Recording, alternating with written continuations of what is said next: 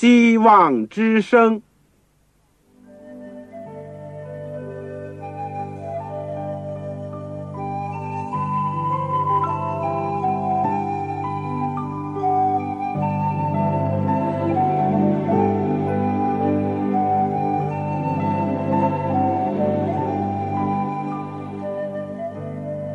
各位听众朋友，各位弟兄姐妹，欢迎您收听信徒培训这个节目。教会的兴旺，不单表现为人数众多，更要求教友的素质好。为了使教会真正达到人丁兴旺，又灵性健壮，希望之声特别为广大的信徒制作了信徒培训这个节目，满足主内同工同道的需要。信徒培训由黄牧师主讲，将有多种课程推出，欢迎弟兄姐妹们踊跃参加。下面我们就把节目时间交给黄牧师。各位亲爱的弟兄姐妹，主内的同工同道，你们好，我是旺草，非常欢喜你们在空中的电波当中能够我们相会，而且一起可以学习主的话语。最近这阶段，我们都是学习保罗书信当中所剩下的最后两卷，是我们以前没有研究过的，那就是格林多前书跟后书。我们一再的说，这两卷书是非常重要、非常有意义，而且它是有这个现代的这个现实的意义的。所以，呃，我们今天呢要。继续的学习《格林多前书》，呃，在我们学习之前，让我们一起做一个祷告。亲爱的天父，我们实在是感谢你，我们能够借助空中的电波和众弟兄姐妹一起来到主的施恩座前，我们可以仰望学习你的话语。主啊，我们还是生活在这世界，尤其是越到世界的末了。我们自己、我们家庭和教会、社会都面临着许许多多棘手的问题，或者在个人的心中都有很多的压力和困扰。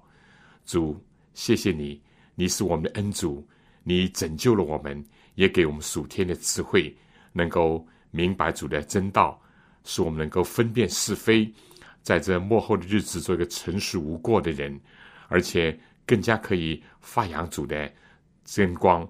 使更多的人能够明白主的话语，能够过一个有意义、有价值的生活。主在我们走在人生十字路口，有的时候不知所措的时候，愿你一步一步的引导我们，使我们跟随你的脚踪而行。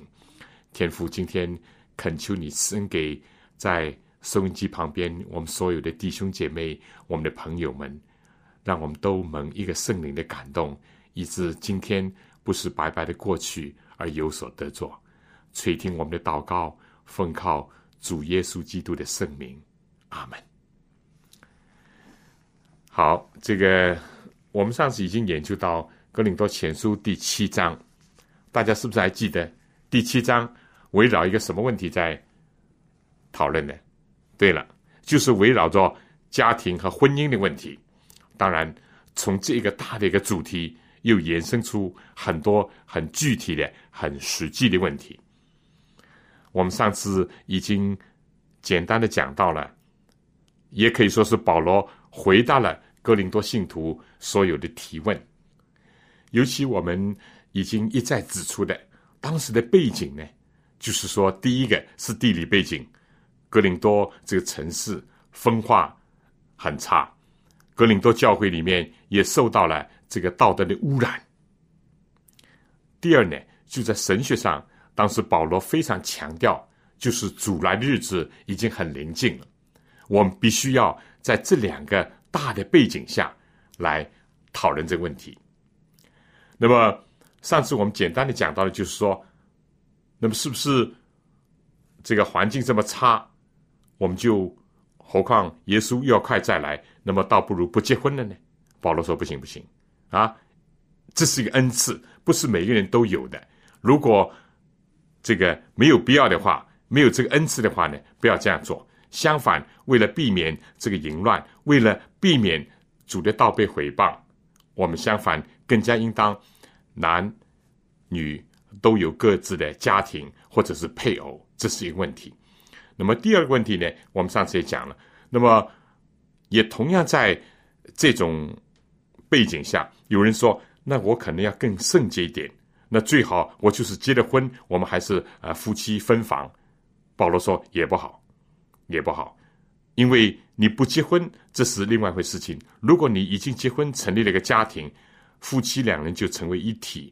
我们每一个人没有这个权柄可以主宰自己的一切，都是要相互的造就、相互的配合。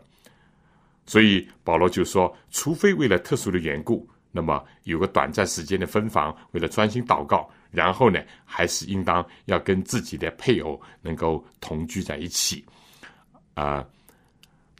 另外呢，就是论到这个嫁娶的问题了。呃，寡妇，第一世纪在基督徒当中也有不少，非但是生活贫穷，也因为各种缘故，特别是在那个比较奴隶制的社会或者封建呃意识很重的时候，我们知道妇女的地位本身就不受到尊重，尤其是寡妇。当然，有的甚至是。因着这个呃病逝的缘故，有的甚至于好像是为了信仰啊的缘故，在这里呢，保罗就讨论了很多啊。如果两个男女双方以前都是不信道的，以后有一方信道了，那么信道的这一方不应当以信仰的理由提出跟对方分居，或者是离婚。讲的通俗一点，不，保罗说不要这样做。啊，但是呢，如果对方坚决要离开，那保罗说，那也不要勉强，这是一个指导的一个原则。而就在这样的一个指导下呢，可能就会提出这样的问题：那么一方是信的，一方可能是不信的，甚至是呃这个相信异教的，那么这样是不是很不圣洁，或者？是很混杂呢。保罗说不不啊，就这个婚姻的意义讲，这个跟当时的这哥林多的这个淫乱的呃事情，或者是跟一般的这个呃男女乱交是完全不同。这个婚姻是成立的啊，尤其是在双方都不信的时候已经成立了，哪怕是一方以后信了，这个盟约这个关系还是应当保存，还是应当保存，不会因着这样就。视为不圣洁，在婚姻的这个领域里面，这还是一个合法的，是一个圣洁的。保罗就说：“如果不是这样的话，那生出来孩子不是野孩子、私生子了？”不不不，保罗不是这样认为。那么，所以我们在这个哥林多前书第七章里面已经讨论了这个以上许多方面的一个问题。问题，那么保罗非但是。有人说：“哎，这里面看起来好像保罗对家庭、对婚姻采取一个很低调，采取一个很消极的。”我们第一讲，保罗是一个脚踏实地的一个传道人，他不会唱高调，他不会不是因人因事因地质疑，受圣灵的感动给予合适的教训。不，但是也不要误会，以为保罗就是划线就划在这么低。不，保罗讲的很清楚，他说。你怎么不能存一个希望？接着你的言语，接着你的行为，接着你的信仰的生活，能够争取到对方有一天也来信主呢？这个可能性是存在的。当然，我再强调一点，不要误会，不是说我们做了基督徒以后啊，那么我们就跟一个非信徒结婚啊？哎，我我希望啊，我将来能够引导他归主，这是错了，呃，第一步就错了。这是指说两个都起先是不信道的，以后有一方信道，然后在这个情况下，保罗说：“你们应当存着希望，应当多祷告，应当有自己的基督徒的这个风范，以致能够影响对方。”好了，这个我们简单的温习了这个上次所讲的，也就在哥林多前书第七章前面的部分。那么我们今天呢，这个啊，要来看一看。剩下的第七章，剩下的我们看这个哥林多前书第七章十八节开始。有人已受割礼蒙召的呢，就不要废割礼；有人未受割礼蒙召的呢，就不要受割礼。受割礼算不得什么，不受割礼也算不得什么，只要守上帝的诫命就是了。个人蒙召的时候是什么身份，人要守住这身份。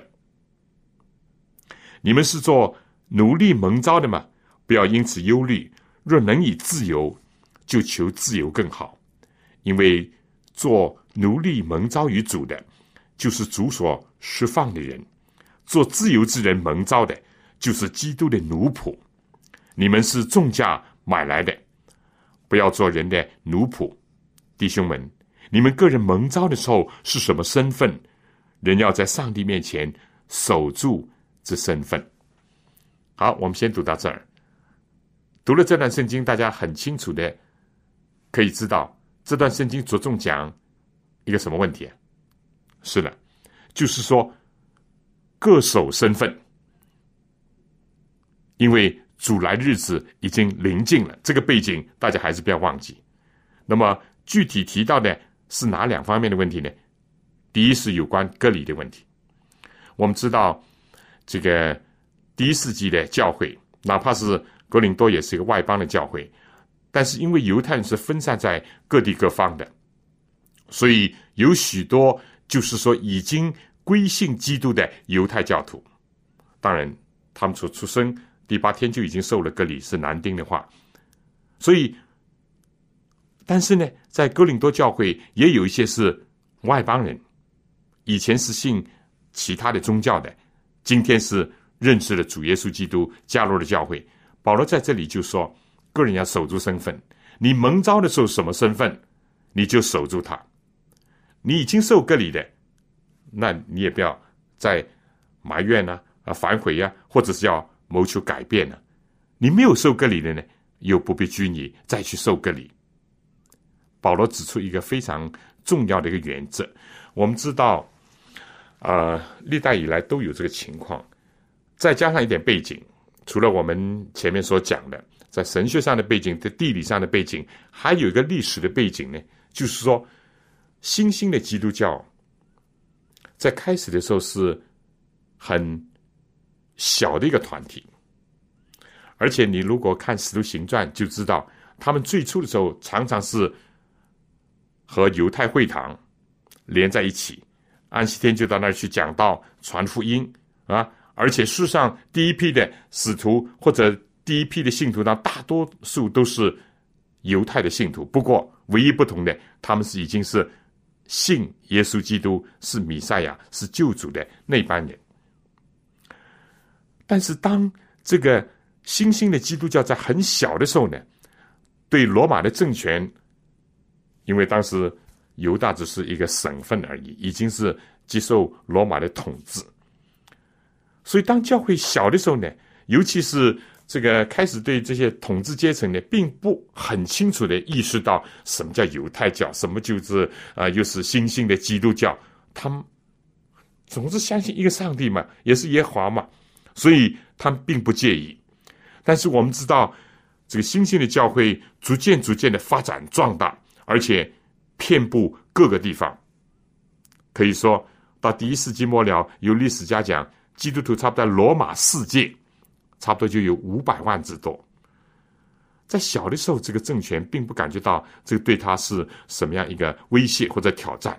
但当教会发展壮大了以后，哎，他们所讲的、所传的，好像跟这个他们自己传统的宗教，甚至跟犹太人传统的这个犹太教也不同啊。而且基督教很重视所谓自由这方面。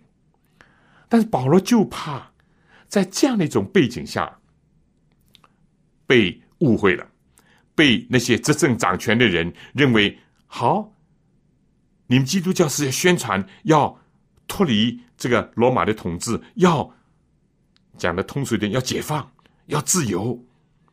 其实历史往往是重演的，是不是啊？你读这个旧约出埃及记也是这样。当上帝叫摩西亚人到法老面前去传信息，要让这个希伯来人能够在上帝的圣山可以敬拜主的时候，哎，法老以及那些官员就讲不行啊，他们是想造反了，他们是想要啊脱离我们的统治啊，他们要不为我们工作，所以就更加的奴役他们，更加的压迫他们。历史都是这样重演的。我们事实上也知道，第一世纪的时候，对不对？就是来到保罗的时代，就是暴君尼罗的时期。他也是，他怀疑这个新兴的基督教啊，所以他甚至纵火而嫁祸于这个基督徒。为什么？他也要像古代的这个法老一样，因为他不认识上帝，耶和华是谁。他不接受这个，他相反呢，就要加以限制、加以镇压。但是限制镇压也总得有点借口的吧？是不是啊？总得要做的冠冕堂皇一点吧？那么保罗就说：“你们要注意，对不对？在信仰上，你们如果是以前是隔离的，或者以前不受隔离的，就维持这个身份。上帝怎么样招你们，你们就维持身份，免得因着这样。”我们知道，哪怕是二十一世纪的今天，世界上很多的纠纷，除了民族的纠纷啊，还有很多是宗教上的纠纷。你如果读完《使徒行传》，也会看到啊，割礼派的人和那些不接受割礼人，甚至最后是如何的痛恨这个保罗所传的这个福音，甚至要把他置于死地。这是如果万一引起了这个宗教上的矛盾冲突和骚乱的话。这个对一个新兴的还是比较相对讲幼小的基督教是很不利的，而且呢，会被恶人利用、毁谤，甚至于加以镇压，这是一个方面。而第二，来到社会方面呢，就是我们已经讲过，当时是一个奴隶制度的一个社会。哦，在罗马帝国，真正的自由人或者罗马的公民很少。有些人为要出了很大的代价，费了九牛二虎之力，刚刚可以所谓争取到一个罗马的国籍。很多很多人都是奴隶，失去人身自由的，或者是终身要为这个奴隶主来服役的。教会里面也不例外，很多人都是贫穷的，被人藐视的，认为是这个低贱的。格林多书第一章就讲到这个问题，甚至教会里面还有一些是。在当时的身份是做奴隶主的，对不对？安尼西姆这个事情和腓利门书大家都很清楚，所以保罗就说：基督的福音或者基督对我们的拯救，基督对我们的释放，它的含义是在心灵上，而不是在外表上，免得造成混乱，免得有人利用这个作为一个借口，这个扫视生非。或者是影响社会的秩序，这一点就是非常的重要。我们做基督徒的，尤其是做传道人的，一定要明白上帝的旨意的根本。但话又讲回，那么保罗是不是就同意或者是赞赏奴隶制度呢？那也不对，因为保罗在下面很清楚的讲，他说：“如果怎么样，你能够有自由。”求自由更好，对不对？哪一个人希望能够啊终身做奴仆啊，受这个奴隶主的管制，甚至于这个呃左右一切呢？当然不了。每个人，但是要看到他的先后轻重缓急。我们先要谋求的，就是说我们自己的罪被主赦免，我们从罪的权势下被释放，我们的脚跟从这个撒旦的国度。迁到上帝爱子的国度，那么这是第一步。这个问题如果不解决，很多自由人，很多所谓罗马的皇宫贵族，其实他们在上帝眼中看还是罪的奴隶，撒旦所捆绑的。但是有了这第一点，是不是就到此为止了呢？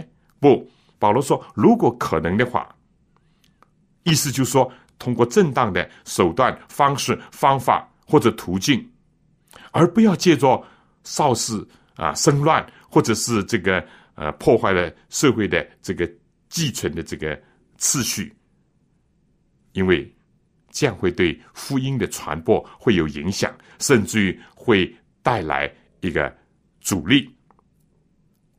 因为在上掌权的可能借这个机会就来镇压那个新兴的基督教，所以保罗就讲到这里。那么这样一来，心灵是不是不平安了呢？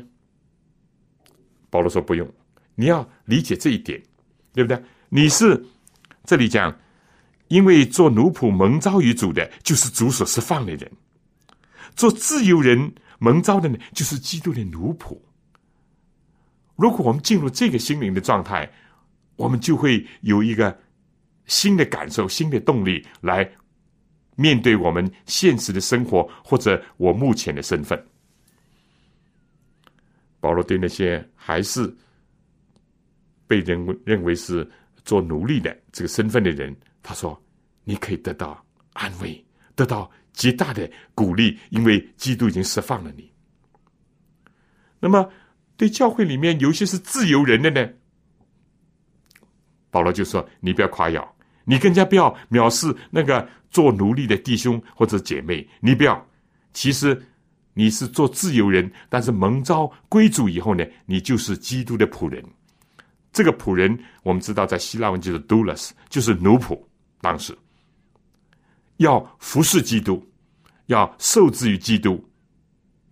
哎，保罗对这个问题呢？”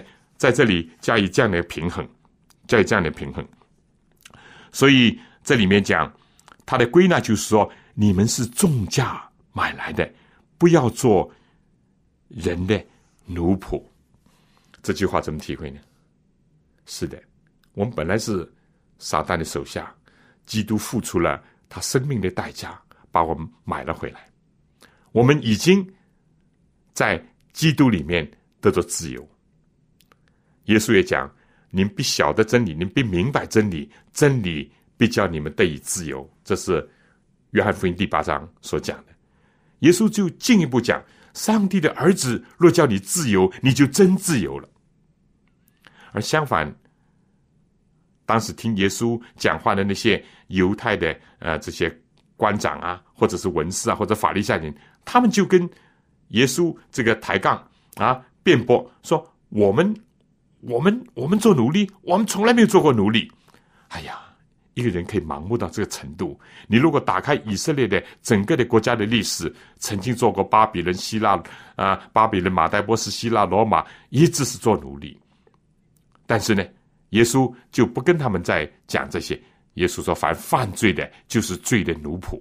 所以，哪怕当时这些人不要像他的有一些同胞那样做苦工啊，或者服苦役啊。”好像是生活很忧郁，耶稣就说：“你们其实还在罪的诠释下。但是如果上帝的儿子真叫有些信他人的自由，那就是真自由了。那意思就是说，自由有真有假，对不对？好了，这段里面呢，着重的就是说，我们应当要在属灵的高度来认识我们的现状。这里说，弟兄们，你们个人蒙召的时候是什么身份？人要在上帝面前守住这个身份，这个当然对当时有特定的这个时代的背景。一个是在宗教上关于割礼不割礼的问题，保罗说无关紧要，不重要，重要的是手上的诫命。我顺带讲一句，很清楚吧？割礼是遗文律法，是不是？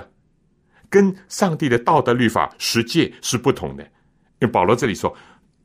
到今天为止，割礼已经是废除了啊，守的也不要紧，不守的也无需要再守。但重要的是守上帝的诫命。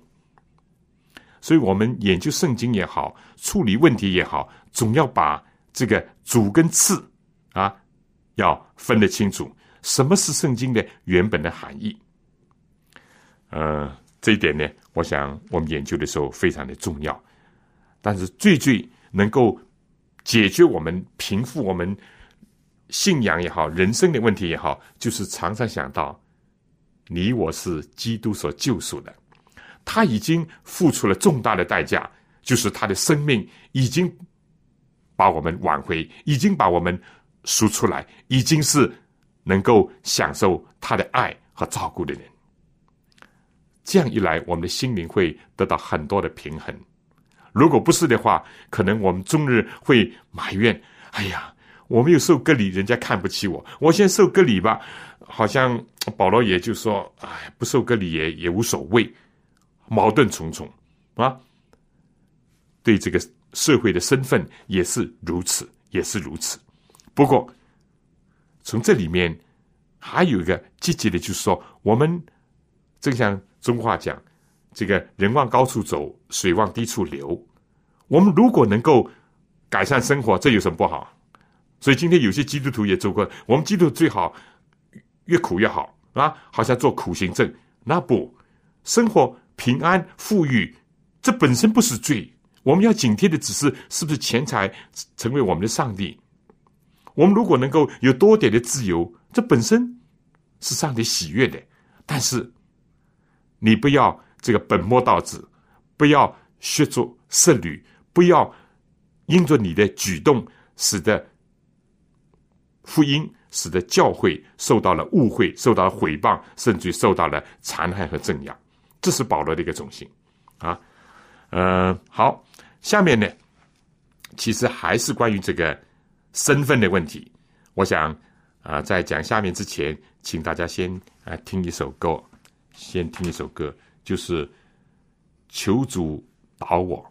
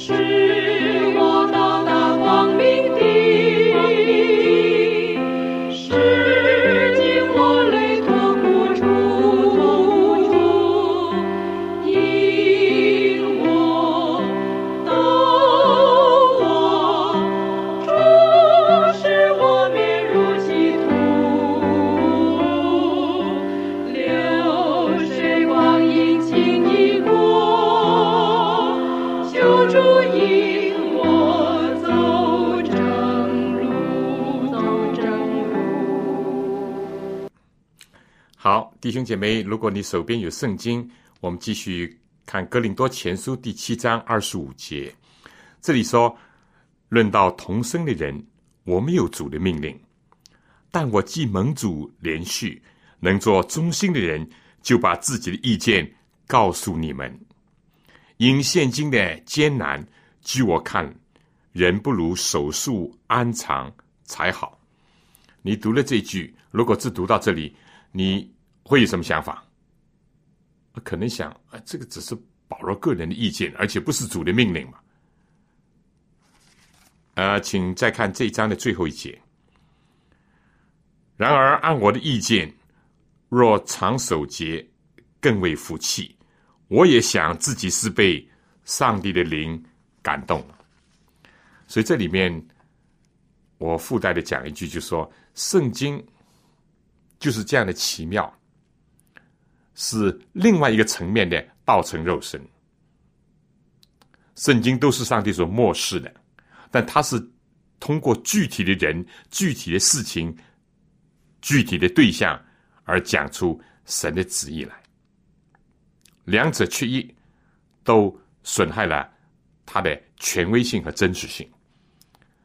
基督教不像一般的有一些宗教，就是说晚上做一个梦啊，或者是就是啊有个神谕啊，或者你就这个听写这方面的这个记录很少。更多的就是说，上帝的圣灵感动那位写圣经的作者，让他通过自己的经历。认识、教育背景等等，带出时代的信息，或者是给予永恒的真理。所以，我们讲研究圣经，既要回到当时的历史的时代，又要握住它的一个永恒的真理的原则。如果不管张三李四，就随便的套用。或者圣经里面任何一句话，也不管时代的背景，也不管这个呃对象，那就可能会犯错误。但话又讲回，如果我们就说啊，只是回到历史当中去，而不想到在这个历史的过程当中，在漠视圣经的过程当中，有圣灵的这个工作，有上帝的管理的话，我们又会。犯另外一个错，但第三点呢，更重要的就是说，我们除了要研究圣经之所以记在圣经里面当时的这个缘故，或者是理由，或者是当时的背景，我们更加要把它来指导我们今天的现实的生活，指导我们今天的这个宗教信仰。有可能有一些具体的。事情因着人事地点，因着时间的时代的不同有所变更，但是它的永恒的原则，它里面所包含的真理还是一直存在的。好了，那么下面呢，这里就是讨论同生的问题。呃，如果我发一个问题，到底结婚好还是不结婚好？哦，你就会讲，婚姻是上帝所这个。安排的一个制度，甚至在人没有犯罪的时候就安排，确实是这样。所以基督教不否定家庭跟婚姻的制度。希伯来书作者也说，婚姻人人都当尊重，因为上帝就是第一个，或者是为人类主婚的。耶稣基督第一次来到地上，就是参加了迦拿的婚宴，祝圣了这个婚婚礼。那么。保罗在这里讲到童生的问题，又怎么来理解呢？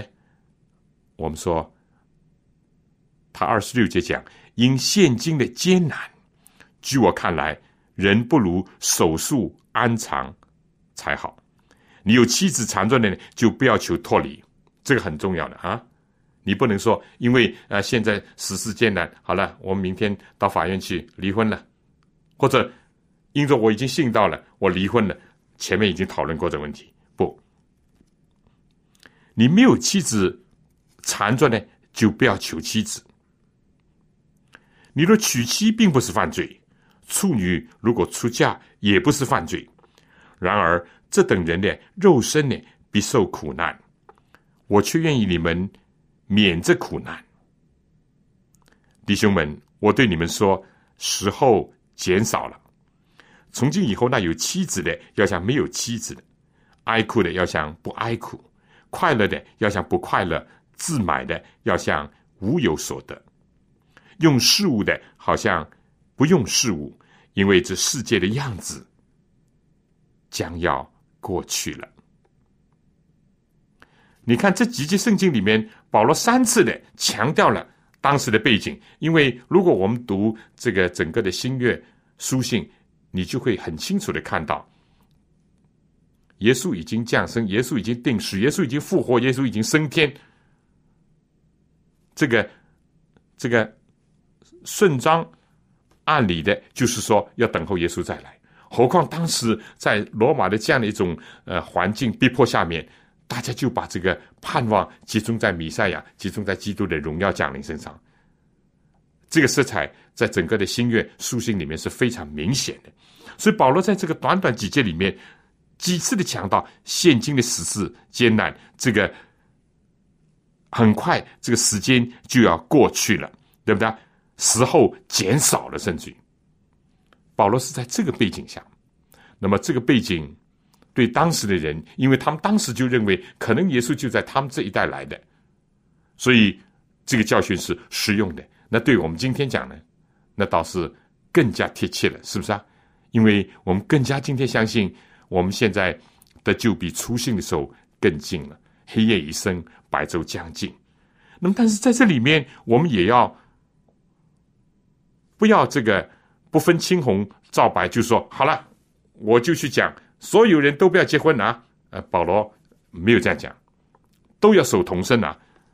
保罗第一讲，结婚不是犯罪，不结婚也不等于就更圣洁，不是。第二，就是说呢，你更加不能因着你有这样的信仰，或者是就。做出不考虑情况的一种一致的反应，意思就是说个个都不见。保罗说：“不不不，这是一种恩赐来的啊！”这个下面我们再先读下去，好不好？这里讲：“我愿意你们无所挂虑，没有娶妻的是为主的事挂虑，想怎样叫主喜悦；娶了妻的是为世上的事挂虑，想怎样叫妻子喜悦。”妇人和处女也有分别，没有出嫁的是为主的事挂虑，要身体灵魂都圣洁；已经出嫁的是为世上的事思虑，想叫丈夫喜悦。他有没有讲？就是污秽不圣洁，他没有这样讲，对不对？但是如果是这个专心为主而操劳的话，那当然是更加保守自己，能够更加的亲近主，这是好的。我说这话是为你们的一处，不是为牢笼你们，乃是要叫你们行合宜的事情，得以殷勤服侍主，没有分心的事。所以这就是保罗发这段训勉或者是这个训言的一个根本的目的。对人讲来，不是要牢笼他们啊！你听我的，我的意见就是说要守童身，你们都听我。不不不。保罗说：“我之所以这样讲，因为考虑到这个时事的艰难，考虑到日子短了，考虑到很快这个世界会有一个大的变动啊，有的要像没有的啊，没有的像有的。在这种情况下，他说是为了你们的一处。消极的讲，避免你们多有挂虑，多受缠累，或者是多有忧愁；积极的讲呢，使你们更加蒙福，更加亲近主，更加能够。”快乐更加能够殷勤的工作。第三十六节说：若有人以为自己待他的女儿不合宜，女儿也过了年岁，事有当行，他就可随意办理，不算有罪。叫二人澄清就是了。倘若人心里坚定，没有不得已的事，并且由得自己做主，心里又决定留下女儿不出嫁。如此行也好，这样看来，叫自己的女儿出嫁是好，不叫她出嫁更是好。丈夫活着的时候，妻子是被约束的；丈夫若死了，妻子就可以自由随意再娶，只是要嫁这在族里面的人。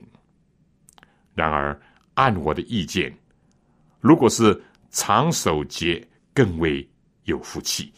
我也想自己是被神的灵感动了。读完这章，或者读完这小段，你有什么意思？有什么意见？你怎么来看待自己家里的成员，或者甚至自己的婚姻的问题？我想，我们应当要坚立的几点。这圣经有一个很全面的一个观点，在这里呢。只是偏重、侧重于在艰难的时期，在想到基督很快复临的时候，有很多的工作要做，而自己呢又有这样的心意，又有这样的这个可以自己来决定，但还有一点要有这个恩赐，要有这个恩赐。那么，我想，如果明白这一点呢，就会呃不至于这个犯错误。你有没有考虑到？有人觉得，你们信了基督教，本来已经是好像，呃，人家的误解，或者是甚至于曲解，说啊，基督教就是洋教。这当然，我们说是本身这误解。佛教不是从印度来的吗？那怎么这么多人呃愿意信佛教呢？是不是啊？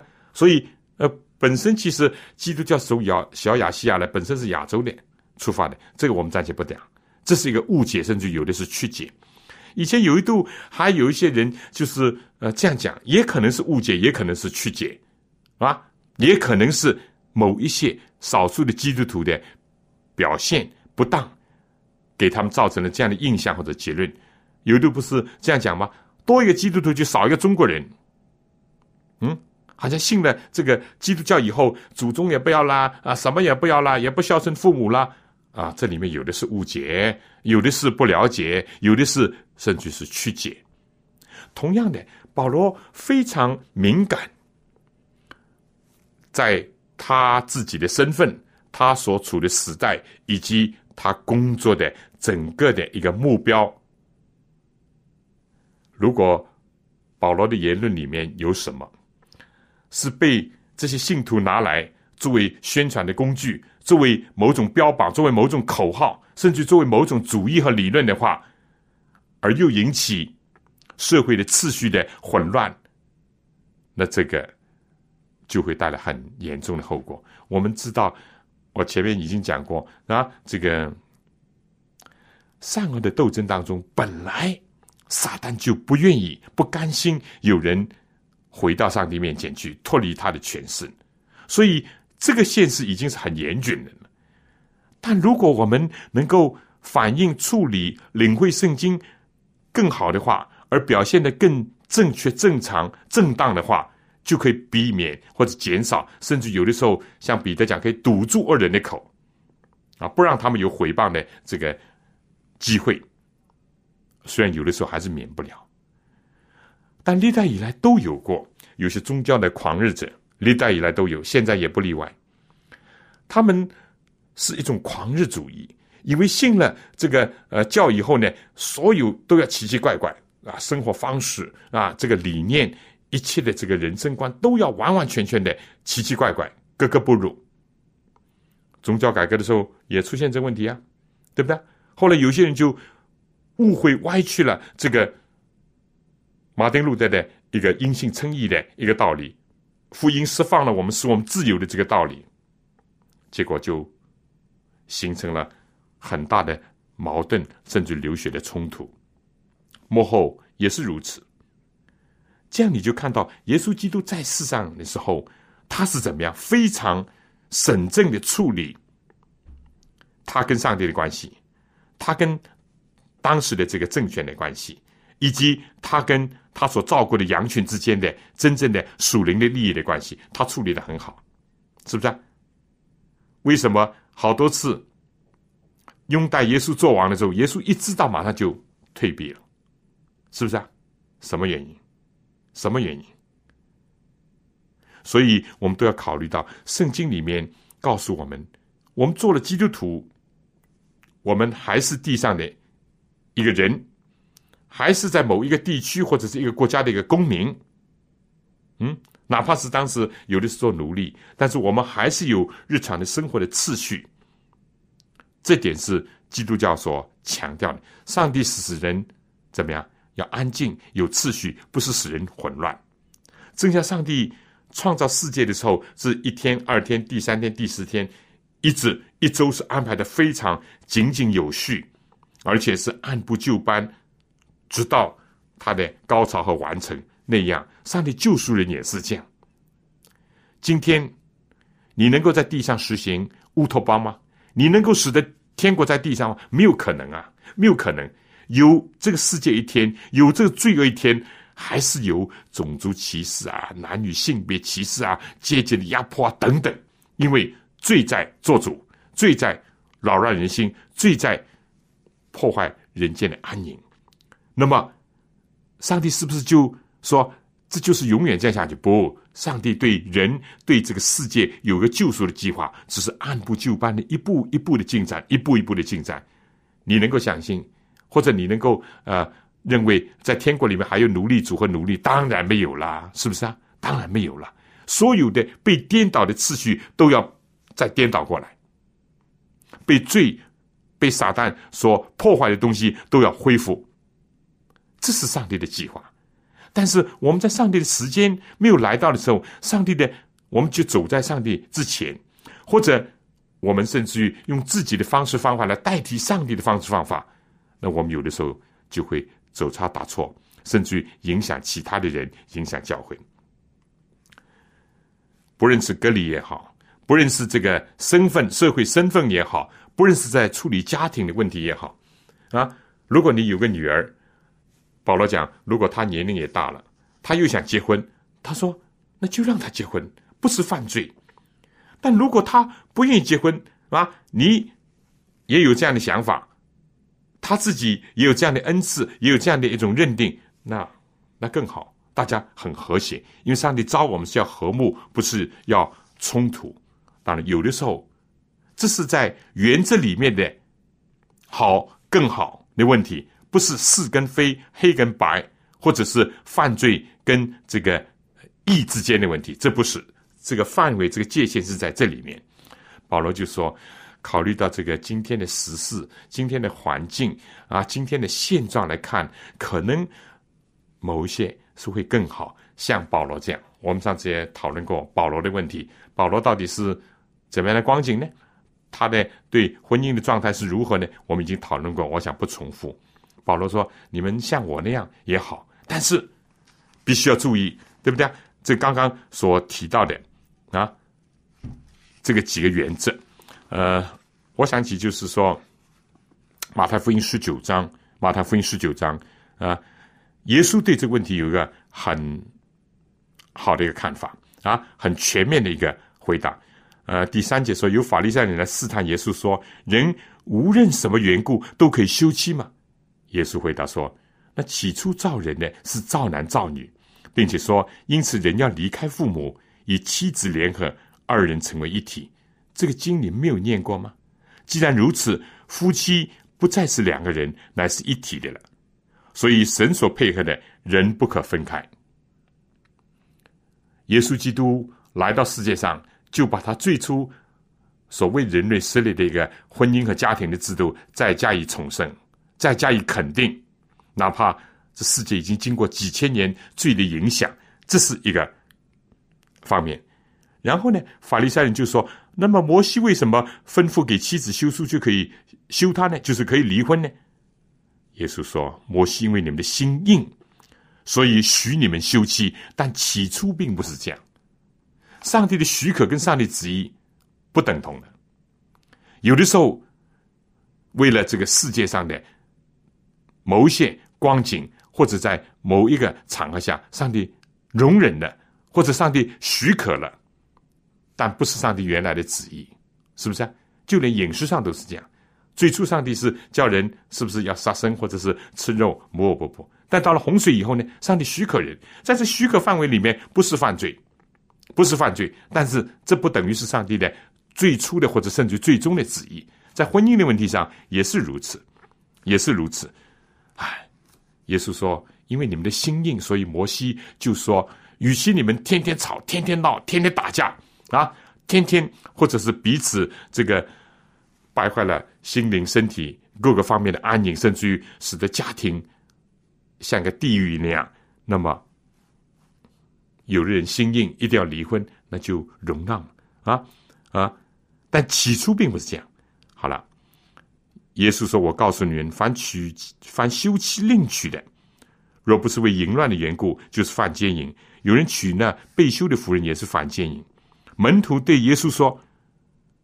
人和妻子既是这样，倒不如不娶。哎，这是当时的一个门徒的听了耶稣这样讲，哎呀，这样一来，那这个枷锁太多了，这个呃，这个陷阱也太多，而且说不定啊，套了这个牢笼更不好，不如不娶了。好，耶稣怎么回答？耶稣说第十一节，这话不是人都能领受的，唯独赐给谁，谁才能领受，因为有生来是焉的，也有是被焉的，并有为天国的缘故自焉的。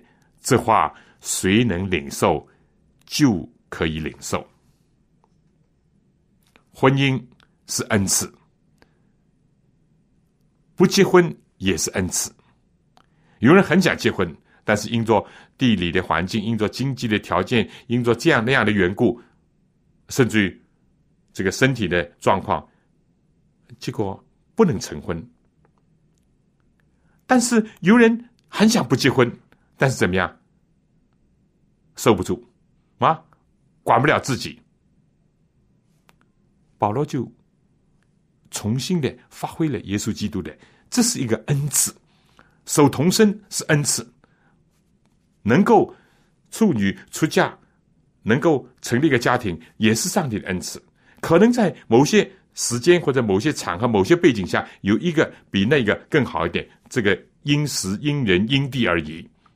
但是这两者都是在神的这个许可、神的这个祝福的范围里面，这点我们要清楚。那么，耶稣基督发挥的很深刻，是不是？这话不是人人都能领受的，不是每个人都可能成立家庭，可以结婚，可以生儿育女，也不是每一个人都可以变成这个呃守童身，呃终身呃不嫁不娶。当然，我们要看到上帝的大的旨意，在创世纪里面就要生养众多，遍满全地。否则话，人类怎么得以生存？怎么会得以延续呢？是不是呢？但是，其中有一些人得蒙上帝的恩赐，结果他能够，这里就像这里讲，为天国的缘故，他能够守住自己。他觉得不结婚也好，啊，甚至更好，也有这方面的力量、忍耐以及心智，有什么不好呢？像有些科学家为了科学的研究，他废寝忘食，他甚至根本没有时间来照顾家里，或者是想到这些问题，社交所有的生活他也放弃了。但是不可能个个都是这样，是不是啊？这里面讲有些人是这个啊。生来就是没有可能结婚的，就是生理上的缺陷或者障碍。这有一部分人今天也是如此，是不是呢？有一些人他说是被人阉割的，就是说这个结合当时的背景，有些说太监的等等。那么耶稣基督在这里很清楚的，就是讲这话谁能领受就可以领受。保罗在这里也是如此啊。讨论到这关于这个童生的这个问题啊，非常清楚，非常清楚。嗯，这里面保罗就我相信是回答了他们当时所提出的很多具体问题啊，关于这个婚姻啊、家庭啊、处理自己跟子女之间的这个关系的问题，都提到了，都提到了。呃，所以在这里面呢。我们要很清楚，基督教的圣经有它的永恒的真理。有的时候呢，有一些情况是有它的特殊性的，原则性、一般性跟个别性、特殊性或者例外性，我们都要两者都看到。如果不看到这两者，我们甚至或者颠倒这两者。以这个个别特殊的情况来这个概括全面的啊笼总的情况，这就会犯错误。但是如果以这个全面的一般的原则来抹杀、来剔除有例外的可能性，那也会犯另外一个错误。上帝是给个人有自由的，这是唯一。上帝赐给人是人自己可以决定的问题。上帝已经很清楚的讲明了婚姻的制度、婚姻的来源，它的目的是什么。最初，上帝设立婚姻就是要怎么样？亚当一个人独居不好，一般的讲，孤独是不好的。孩子孤独也不好，青年人孤独也不安，到了老年孤独，有的时候也很凄惨，是不是？所以，上帝非常的爱我们，所以上帝最初就为人造一个配偶，那目的是什么呢？好帮助他，好帮助他。但如果婚姻，的组成或者家庭的这个成立，不能起到有人说我有家好像没有家，或者是说非但夫妇之间不能互相的帮助，相反更加的这个剥夺了对方的权利，更加奴役对方的个性，甚至于更加的造成了家庭很多的悲剧和痛苦。那这已经是够惨的了。有的有了孩子以后，更加为下一代带来了人生的阴影。和埋伏了很多的陷阱，那这就更不好所以这些我们要明白，然后呢，来到具体的哥林多这个这个背景下，哥林多城道德很腐化，哥林多教会里面甚至有的教友也已经是犯罪，犯了淫乱，而有些人还不意识，而又有一些人呢。啊，走到另外一个极端。那既然是这个社会，呃，周围的环境这么不好，那么我们索性就啊避开避开，索性我们就啊这个禁欲，我们索性就不结婚。保罗说：“慢点，你如果有这个恩赐是好的，但你如果没有这个恩赐，你相反有一天反而是跌倒，反而是更加羞辱主，那就更不好。不如按照上帝所安排的正常的次序。”正规的组织有家庭，或者有婚姻的制度，有夫妻的生活啊，有对子女合适的这个呃引导或者劝勉或者安排，这都都没有什么问题啊。所以我相信这张圣经，我们必须要掌握啊这几个原则，必须要掌握这几个原则。而且保罗在这里呢，我已经提出了，保罗说：“我说这些话是为你们的益处，不是牢笼你们。”父母对自己子女也应当是这样，不是为了牢笼自己子女，你一定要结婚，你一定要不结婚，是为了他们的一处，从属灵的高度体会时代的这个需要或者时代的一个背景，而又结合了个人的自由的选择，做出一个最能够，其实讲罪了，在世界上简直是没有罪的，只是相对讲比较好的安排，相对讲比较是有利的方面。当然，我这是有利，特别指着属灵方面的有利。好了，我们今天呢，这个时间就差不多了。我们下次再一起学习《格林多前书》第八章，论到另外一个问题了。愿主赐福给各位，我们下次再见。